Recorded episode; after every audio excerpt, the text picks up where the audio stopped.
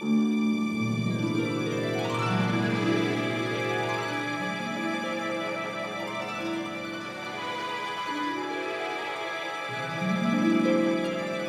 Fredrik Gertten, and I'm the filmmaker. And I'm Leilani Farha, and I'm the advocate. And this is again Pushback Talks. And Leilani, we have a new country. Can you have a Oh. guess? So, how many are we at now? 108 countries we have listeners of Pushback Talks. It's kind of cool. A new country. Um, I can tell you, I mean, the 107, did, did I tell you about that? I'm not sure. It's a former Dutch colony called Sint Maarten in the Oh. Caribbean. Yes. We have several Caribbean nations. We don't have all, so we need more. But this this is actually a country in Central Asia, or it's almost. Sometimes it's regarded Europe because of the football. Uh, so it's like a bit bit closer Oh to. no, you'll have to tell me. I don't know. I Oh. don't know Central Asia well. I'm Yeah, sorry, it's, I don't. Kazakhstan. oh, Kazakhstan. You know what? If I had to guess one, it was going to be Kazakhstan. But you didn't. So there you, you, didn't. So there's zero points for you. uh, no Miss risk Farha. taking this. No risk taking on this day. Yeah. No. Okay, that's fine. okay, today we're going back to your roots. We we we talked about that before with your family roots, the Farha Mm-hmm. roots from Beirut, from the south of Lebanon, from Palestine. And your Yep. your both parents are Arab, so you're you're like this is something you always talk about. hmm I'm a hundred percent Arab. There you go. Both of my parents. But Leilani, you know, a Canadian girl called Leilani. I what- know, with a Hawaiian name and Arab parents. They're dreamers. They were dreamers. They are dreamers. Yeah. It's nice. Anyway, you know, th- we the last time we met physically was in Prague, and then the pandemic closed the festival. This amazing festival we were presenting. The week after, I was supposed to go to Beirut. I had a ticket. We're going to show Push in Beirut because a lot of people. I mean, I've been invited several times, but a lot of people also told me you have to come to Beirut and show Push because the, the push thing is happening big time in Beirut. And then I got this invitation. Of course, I said yes. And now, here on our podcast, we have a guest, a very special guest. It's a, it's a professor of urban studies at the American University in Beirut, the famous university, Mona Fawaz. Welcome, Mona, to our Pushback Talks. Thank you for having me. Welcome, Mona. Welcome, Mona. It's so nice to have you. If we can't go to Beirut, we bring Beirut to us. Yeah, and we can't wait to have you in Beirut. No, I mean, uh, you have to tell us why. Why do you think Push was relevant for, for Beirut? Yeah, well, it, it was indeed very, very relevant. So your friends were absolutely right. Um, so everyone knows Beirut and Lebanon for the civil war, uh, which ended about 1990. And uh, people think that then things kind of worked well, at least for a while. But actually, when you uh, think of that moment of the early 1990 and what uh, the post war reconstruction meant, it was really like the onslaught of neoliberalism and that big idea that the market was going to fix everything. We had uh, one of the most gigantic real estate speculation initiatives in privatizing the city's historic core into a private mega project. Uh, many investments came, people were stripped from their property. And uh, you began that kind of uh, frenzy over 20, 30 years in which the city gradually was turned from a place that we aspired uh, to have as a place to work in, to live in, uh, to really become that place where um, banks were uh, trying to attract investors to invest in. Uh, buildings were popping up. You would think it was great and people were going to live in them, but vacancy rates became uh, higher and higher. And so we uh, increasingly realized that uh, even like the traditional concepts that people used here, like gentrification, were not explaining things anymore because those apartments were really empty. So, like one in four apartments that were built in the post Civil War era were basically empty. And so when we saw Push, we were like, yeah, we're not alone in this. Yeah, I mean, this is this this these stories we hear from everywhere. The Dark Towers. You think that the Dark Towers is a story from London or from the from the mega cities. But but you also and I, I I've seen dark towers in in Bangkok. You know, I mean it's so people park their money in apartments, and of course in a beautiful city like Beirut, it's it, I mean the crime is totally it's it's it's brutal. It was, it really was, because it basically uh, meant that for many people who had grown up and gone through the Civil War and had very strong attachments to the city, they had to pack, they had to leave because predatory developers were coming. They were purchasing several properties to have these towers.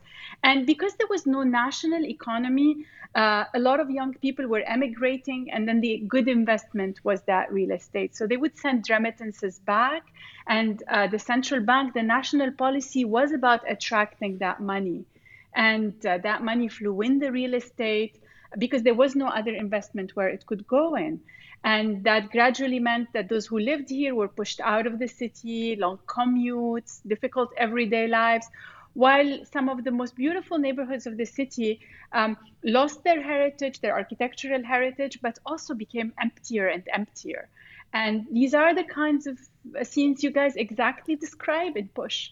Mm, yeah, and and yeah, I mean, Leilani, you've been looking into this for many times. I know um, this is. Yeah, well, one of the things um, about Beirut is the way in which it's so clearly and, and through your work mona i've seen it in your work specifically it's been clearly like a series of laws and policies driving the financialization. It's very clear the government took a position that this was the way to somehow revive the economy. I remember seeing a, a table or chart with all these laws and policies making this possible so the purposefulness of it is striking to me but i i'm interested to know did it have any any good flow on effect did it benefit the economy of Beirut or Lebanon in any way?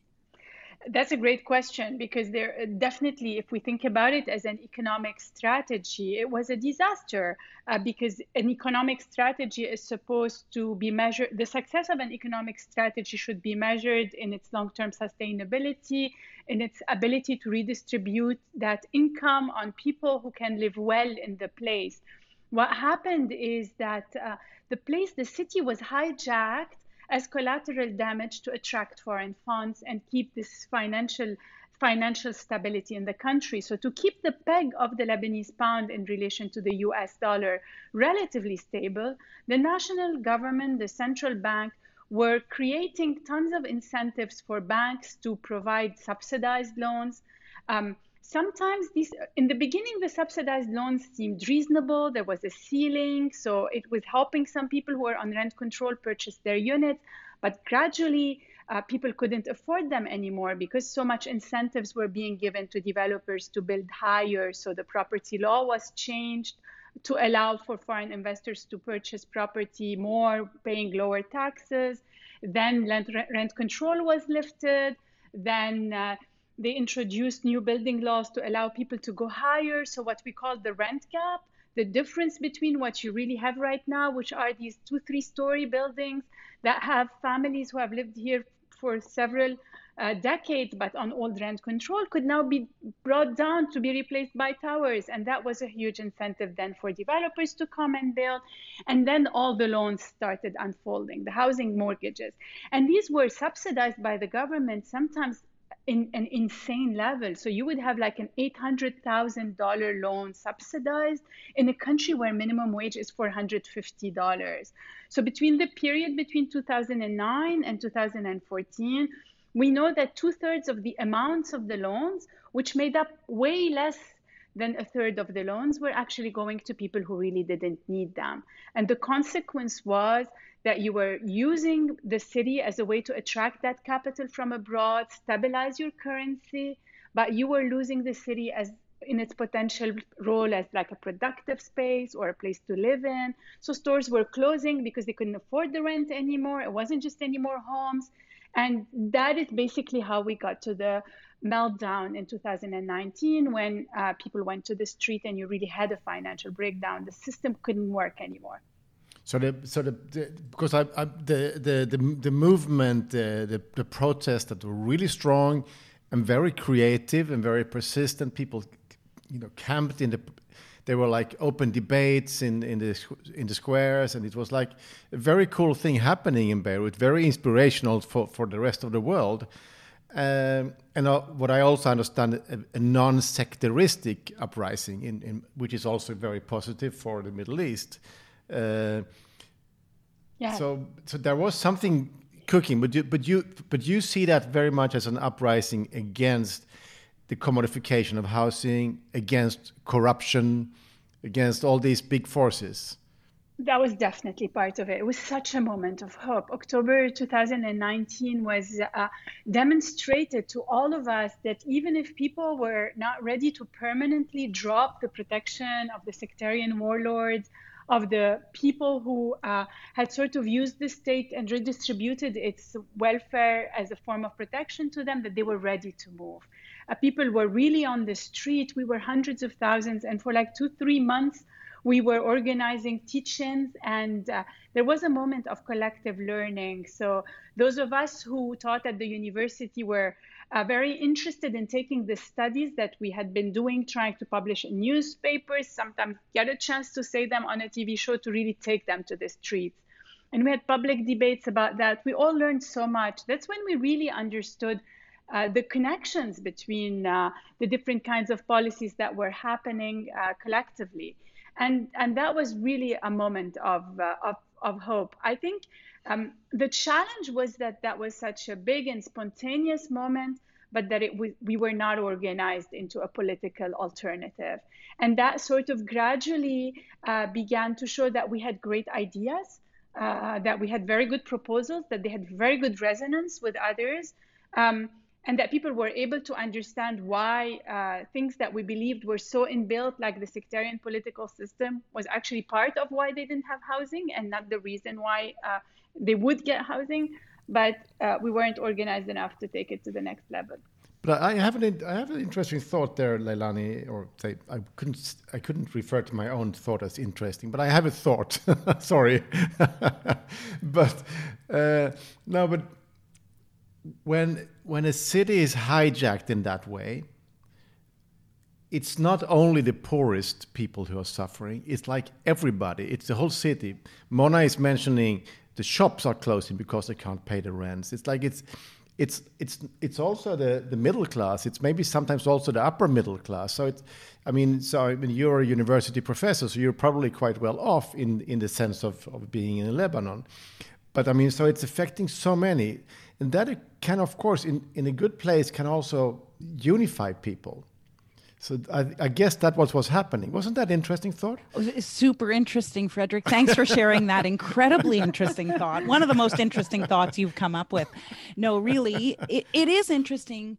I mean, the one question as an advocate and, and mona i know that you're also an activist you know so i think we and and fredrik is too although he always says i'm just a filmmaker but i think we're all activists here and one thing i that preoccupies me is how do we make change i mean i'm constantly thinking how do we make change and that idea of critical mass across generations across sectarian lines or religious lines across sectors. Some people are shopkeepers, some people are academics.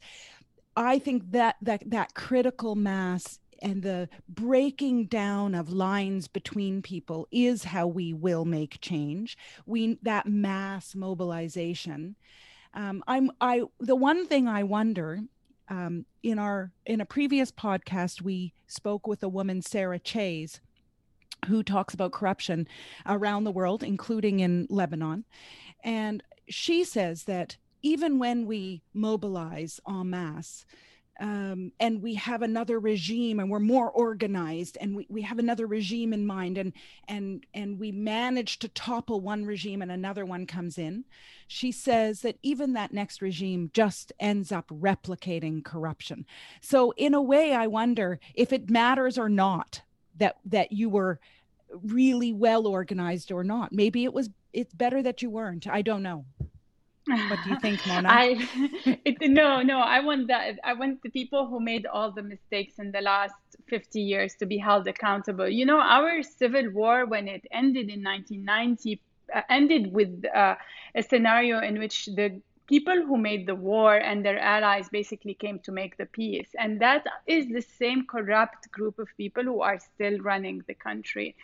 So I think now they've been around for 50 years and it's them, sometimes their children that they're trying to groom. I think it's time that we begin to form alternatives. The, the problem with, with Lebanon, particularly, is that it's a very small player in a very difficult uh, global context. And um, that means that even when you think about the housing market and the problems that we face at the level of the urban, but even if, but if you think of the financial bankruptcy, everything is within a global context where big players from the Arab Gulf, Iran, Israel, uh, and then of course the United States, everyone has a stake in this. And so you feel that uh, you really need to uh, change the local mood so that at least in the way in which we organize ourselves at the level of the urban, there is a, something different. And my hope is really from there as an activist is that urban politics can make a difference because they can engage people on a new ground that is quite different from uh, just speaking abstractly about corruption. And then you can enact it.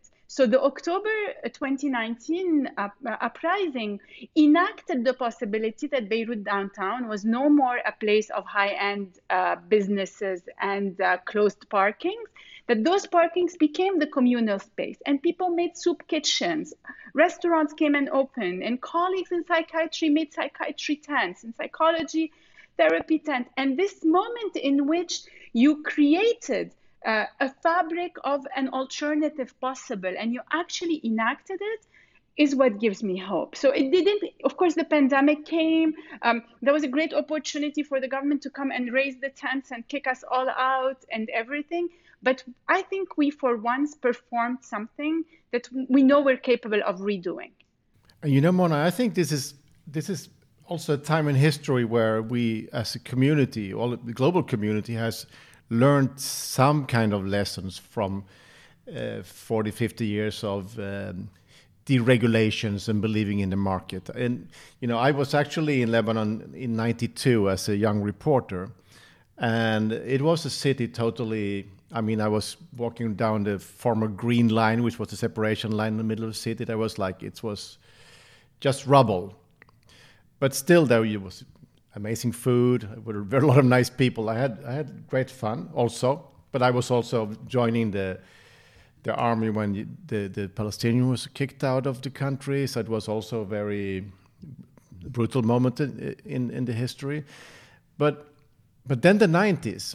The 90s was the solution, the global solution in the 90s was the market will fix everything. I was today in a, in a, in a call uh, in a panel with South Africa, and South Africa was also the 90s. You know, it was also uh, Mandela made a deal with the market people, and then the market kind of took over.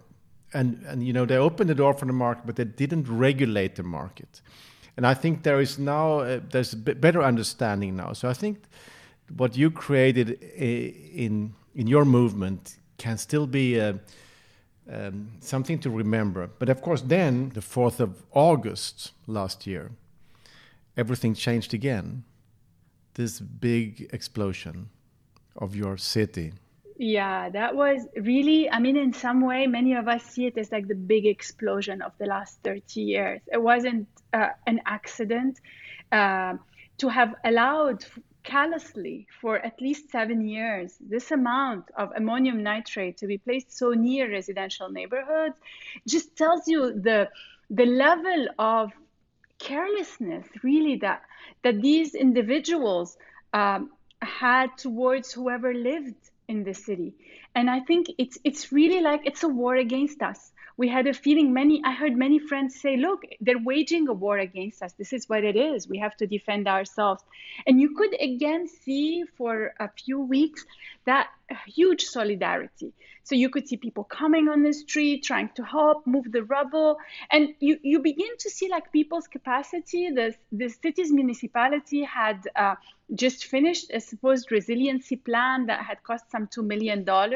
And it took them about a week to figure out that they should just distribute brooms to the activists people were already there they were helping each other they were removing rubble and and that kind of solidarity that desire to help each other to organize i think again gave us hope um, in the aftermath of the explosion, I think the, the amount of devastation that 30 years of financialization had accumulated became more obvious. And that's why uh, my mission has been over the last eight months to try and inscribe the explosion as a simple accelerator of what was happening before then. What is it you're worried about? The demolition of heritage? Let's see how many heritage buildings were destroyed in the years before because a predator developer was trying to remove them. People's displacement? Let's see how many people were displaced. And now we're finding pockets of devastated areas with clusters of old homes that were already abandoned. Predatory developers bought them. But then, you know, as of 2017, it wasn't anymore so profitable. Capital was anxious. Remember, the October 2019 uprising also corresponds with the financial meltdown. So the banks start this informal capital control, and we default a few months later on our first international payment. In the last uh, year and a half, our currency has lost more than 80% of its value. The prices, uh, the, the minimum wage that was pegged to about $450 is today at around $40. Uh, poverty is insane.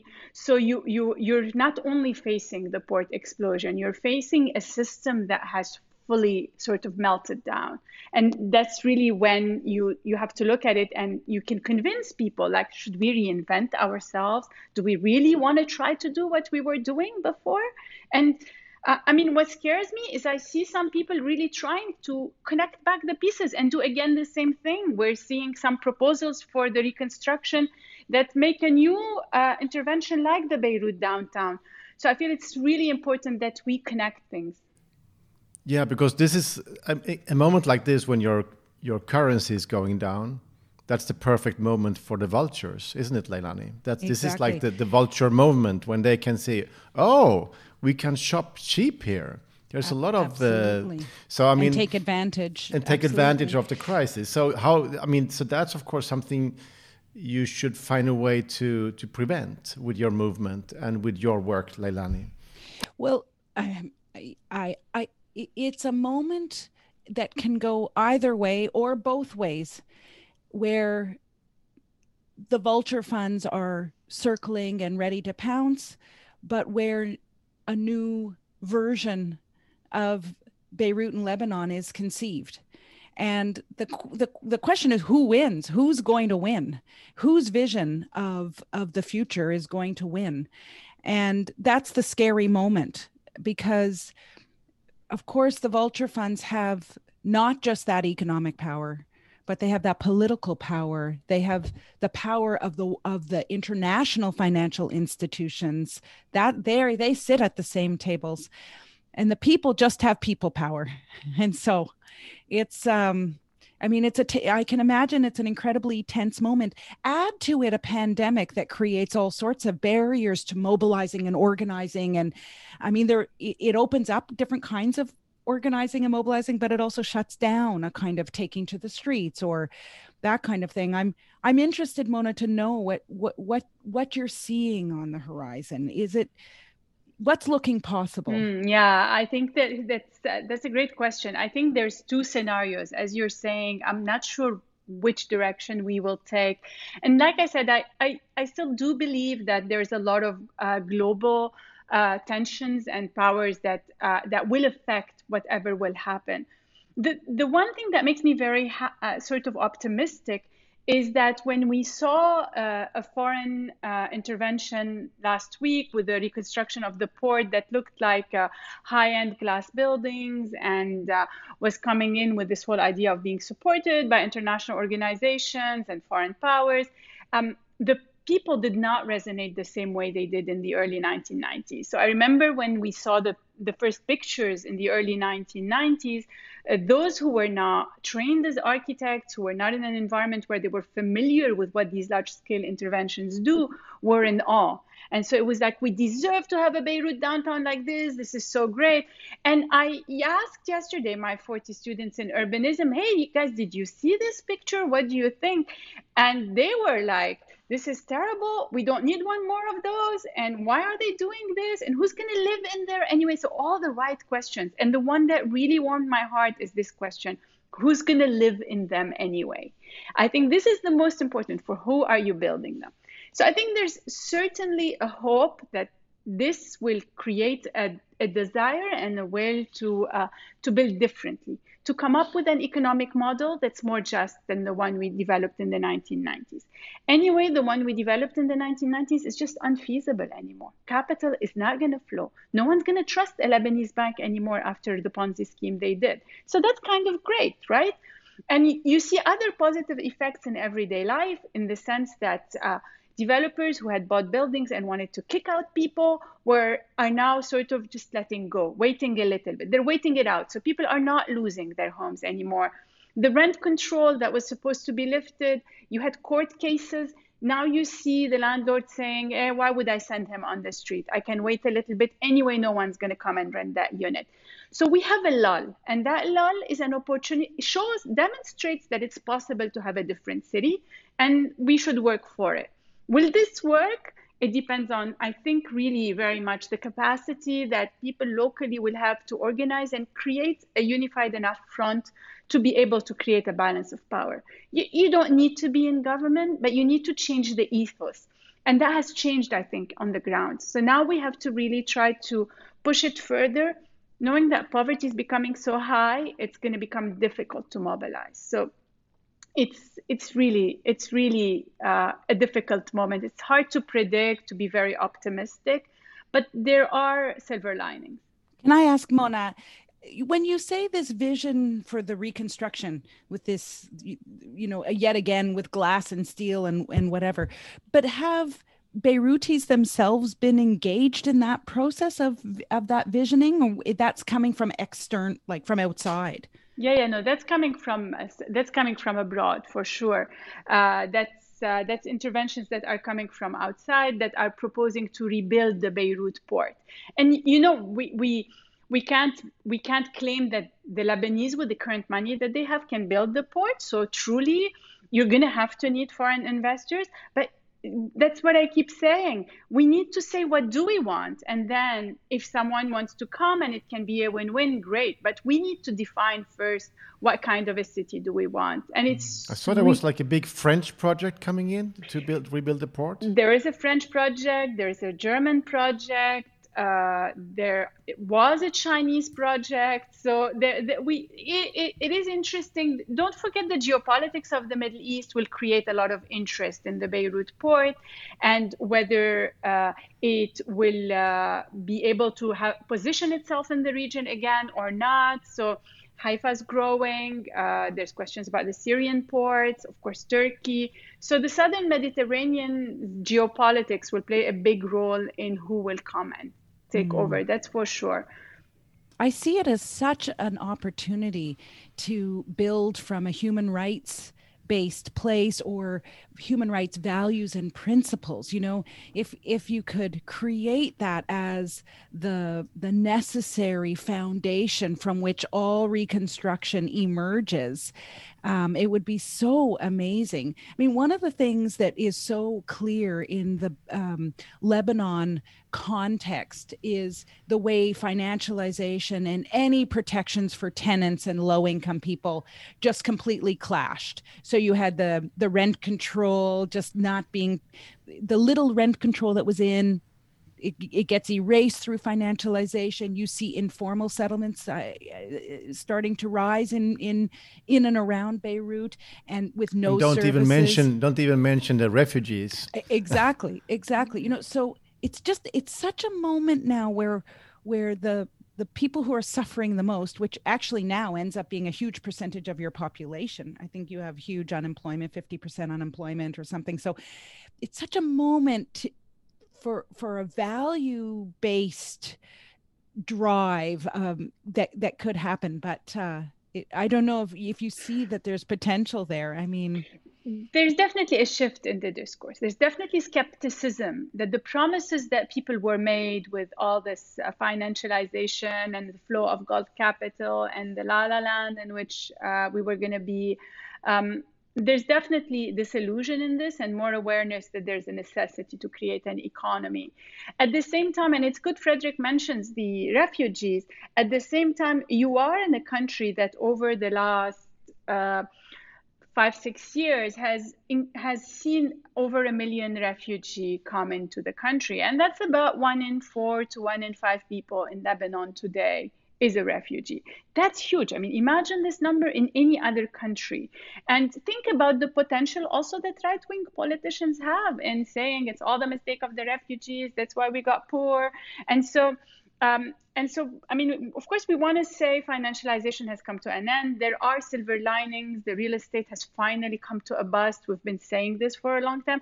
But we should also be aware that moments of severe, rapid impoverishment are also moments where it, that are a fertile ground for right-wing politics. And we're seeing this these emerge everywhere around the world, in Eastern Europe, in India, everywhere in the, I mean, including in the region. So I think I'm I'm afraid to to to to to think that it's uh, that it's positive, but I do think that we are equipped and that we've seen so many countries. We're like what the 140 country that defaults on its foreign payments and sees its currency devaluate, and so we we we are heartened to to know that we're not the only country that's there, and we're really eager and trying to learn what other places have done.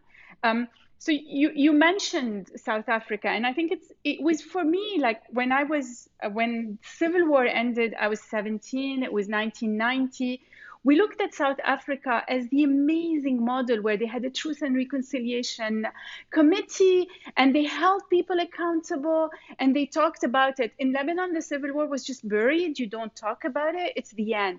So we looked up to them as such an inspiring model. I remember, like, as uh, uh, uh, going around to schools and talking to school children and saying we need to have our own tribunal of war. We need to hold them accountable. And then when i finally was invited to johannesburg in 2017 it was for me like i had heard of course in conferences many scholars saying it's not enough. You need substantive rights. You need redistribution. But you i kept the south africa dream alive very very high. So seeing johannesburg was just like the worst possible um, break sort of rupture of a dream you know? Oh my god. And i really think that yes we're not alone and there's an economic system that has ravaged the world. And that's where i think you guys' film is so great in saying look it is a system. It's systematic. It's not the lebanese. It's not the south african. Uh, there is an economic system that needs to be held accountable. Mm. but south africa has a, a great constitution and that's actually a tool that can be used for activists. I, I talked about that earlier today. It's uh, so it's so to to have that's a good fundament, like like also the human rights uh, legislation that Leilani works from. So it, so it's so. And I guess your movement also asked for a new constitution, I, and, I, and as they now are doing when, at the uprising in Chile, for example, and it's coming through in Chile right now. So it is. So I, it's kind of interesting that a radical movement are asking for a new constitution. It's like it's not waving the red flags and say kill the rich. It's actually we want a, a well-founded democracy. We want a constitution that works for, for the interest of the people of the country. Kind of interesting, I think. But Mona, I mean, as a positive note to, to leave this in, in, in a while, uh, you are an urban studies professor. You have a lot of young people you work with you you have a country that you have a city that needs to be rebuilt. There's a lot of energy in in rebuilding. There's a lot of economy in rebuilding a city because there I mean so people there's a lot of work to be done. So it's in some way it's the best moment for you, isn't it? You are really placed right where you are needed, isn't it? Isn't that hopeful? That's hopeful. and you know, I I believe that change comes through an ecosystem and I think that uh, as a university professor, I can fulfill a certain role in helping create a discourse, in generating knowledge and uh, data, in making it available to others to take it somewhere else where I can't take it. And definitely that it makes me really hopeful to see that a lot of uh, that idea of an ecosystem is being formed there are a lot of activist groups today. Just this afternoon, I was uh, listening to a group of uh, small political organizations all coming together and saying, we're going to run together for the next elections. We're going to make one front. So you see, they, they, they're developing a program. You know, you'll contribute. You, you see yourself as part of something which is uh, much bigger than just you and the university. And, and that is very, very hopeful. Um, uh, like I said, there is a new, there's clearly a new discourse in the country. There's clearly a lot of knowledge from the financial meltdown about mistakes we did. How could we have thought this? You hear this all the time, and I think this uh, this ushers this definitely ushers hope. Because I, I would say, Mona, that many cities around the world that've seen the same kind of hijacking of their city would almost like they would wish for an explosion which is a little bit cynical seeing it from your perspective. But Not I mean, sure that but I... No, no, no, no, no, no. I know, I know. But but but when you're like uh, really angry and you see all these people be, being kicked out, you say, okay, let it just go away. I hear you. I it hear actually you. happened. It's actually happened in Beirut. It went, it went out. Uh, so I mean, in that sense, that there is a, a point zero where you can start to rebuild one thing that I like that you said, Mona, is about and and Fredrik as well about young people and the role young people have to play. And sometimes when I say that, I think people are think, oh, she's being like, oh, the future is in young people, like this sort of sappy kind of ex, ex you know, um, idea. But it's it's different and a young person articulated it back to me in a, a, lecture I was giving a little while ago, where they said that this young fellow said that he thought young people are the right people to make change because they aren't already part of the system. They aren't part of the system that you talked about and Fredrik talks about in, in the film Push, this financialization. They haven't been sucked in yet. And so they still have that ability to see the world differently. They're not, they, they don't, a lot of them don't benefit from the power structures. Um, and I think there's something really nice about that. If we can tap into the fact that they still exist outside of the system, um, maybe there is a lot of hope in what young people can bring bring to the struggles. Yeah, I mean, it's it certainly is hopeful uh, to to to be to be surrounded around uh, by young people, and that's one of the great advantages of being in the university, and and to see them challenge things that you think uh, don't work, um, and and to say no, we're going to try. Uh, in in Lebanon, the the imagined economic strategy for a very long time was to just send them off and have them send back remittances to the country, and you're now hearing um, many people packing up, of course, if they can and saying, I'm leaving, I can't handle this, it's awful. But you're also seeing many people saying, we're not going to accept this, we're going to make a difference. So I'm, I'm really uh, hopeful in them being able to create new opportunities where uh, maybe it was harder for, uh, for older generations to do. Yeah, definitely. Mm. And Mona, I know you, you bought me a ticket to come to Beirut. Leilani couldn't, but I was on my way. So do you think we can open up that ticket again soon. So as soon as the COVID uh, calms down a little bit here, we would love to have you both, and maybe we can do a film about this whole area where the explosion happened. Yeah, it, it would be nice to have a screening in Beirut and, and to to to talk about these issues because and I think there's also a lot for us to learn. So and we we want to learn more. It's it's it's really interesting. It would be uh, lovely to to have you here and treat you to good Lebanese food and Lebanese wine. Exactly. oh, exactly. I, mean, my memories from when I was in Beirut, uh, the the food is it's so good and the people are nice. It's it's a lovely, lovely place to. People to are to. warm. Yeah. People are warm. Yeah. So mm-hmm. um, I want to come to Beirut. Me too. Me too. When I was in uh, when I was in Palestine in uh, well both in 1994 but uh, later in 2002, um, I remember so distinctly eating this incredible falafel. And of course, all the Palestinians were saying, yeah, it's the best falafel because it's Beirut. It, the, the person is from Beirut originally. That's so funny. My husband would kill you. He's Palestinian. and every time he eats falafel in Beirut, he said, they suck. They're much better in Ramallah. So If you come to Malmo, Malmo is the, the falafel city of, of the north. So it's like uh, we it's a it's a very huge Arab population in Malmo. So Ah. there is the, the the big newspaper here has a a falafel guide every year. The, the competition of the best falafel. Anyway, Mona, it's been a pleasure to have you on Pushback Talks and uh, Leilani. Uh, it's also a pleasure to co-host now, I'm, you see, I'm about to hug you, but I mean, you're in Ottawa and I'm in Malmo. It's like a bit impossible, but I was, that was my, like, it, I take the, inten- virtual the hug. I like a intention virtual came like this hug. spontaneously. I just wanted to hug you and say it's, it's nice to do the pushback talks together, isn't it? It it is nice, and it's a it's a lovely way to connect. And I am very happy to have connected with you, Mona, as well, to learn a bit more about Beirut and and uh, the future. You know. it was really nice talking to you guys. Thank you for having me, really. Thank you. And thank you, Leilani. Let's hope we can get at least 110 countries before the next week. Isn't that a challenge? Absolutely, absolutely, and more than one listener in each country. That would be good too. Yeah, but that means that you, the listeners, need to tell your friends to that the, that the, the the very existence of pushback talks.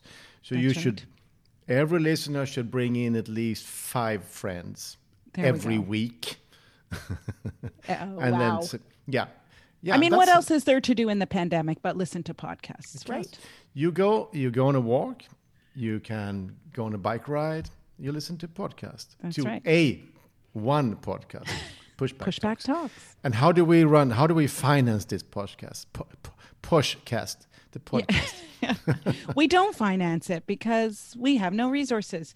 We do rely on the generosity of our Patreons, of whom we have how many? How many patrons now, Fredrik? Do you know? No, but we have No. Mm-hmm. we have a, a nice group of patrons, and and and they are some are supporting us with a value of one glass of wine to me and to you, and some are with almost with a bottle of wine. So it's like you can you can level it, but everybody is welcome, and and please join and support uh, our podcast because then we feel happier, and you want us to be happy, don't you?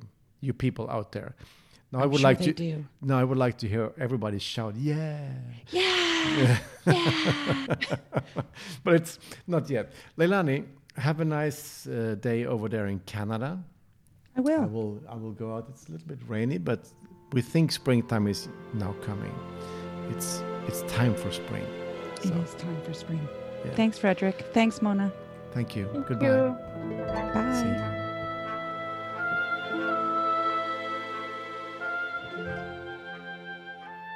Pushback Talks is produced by WG Film. To watch Push, visit pushthefilm.com.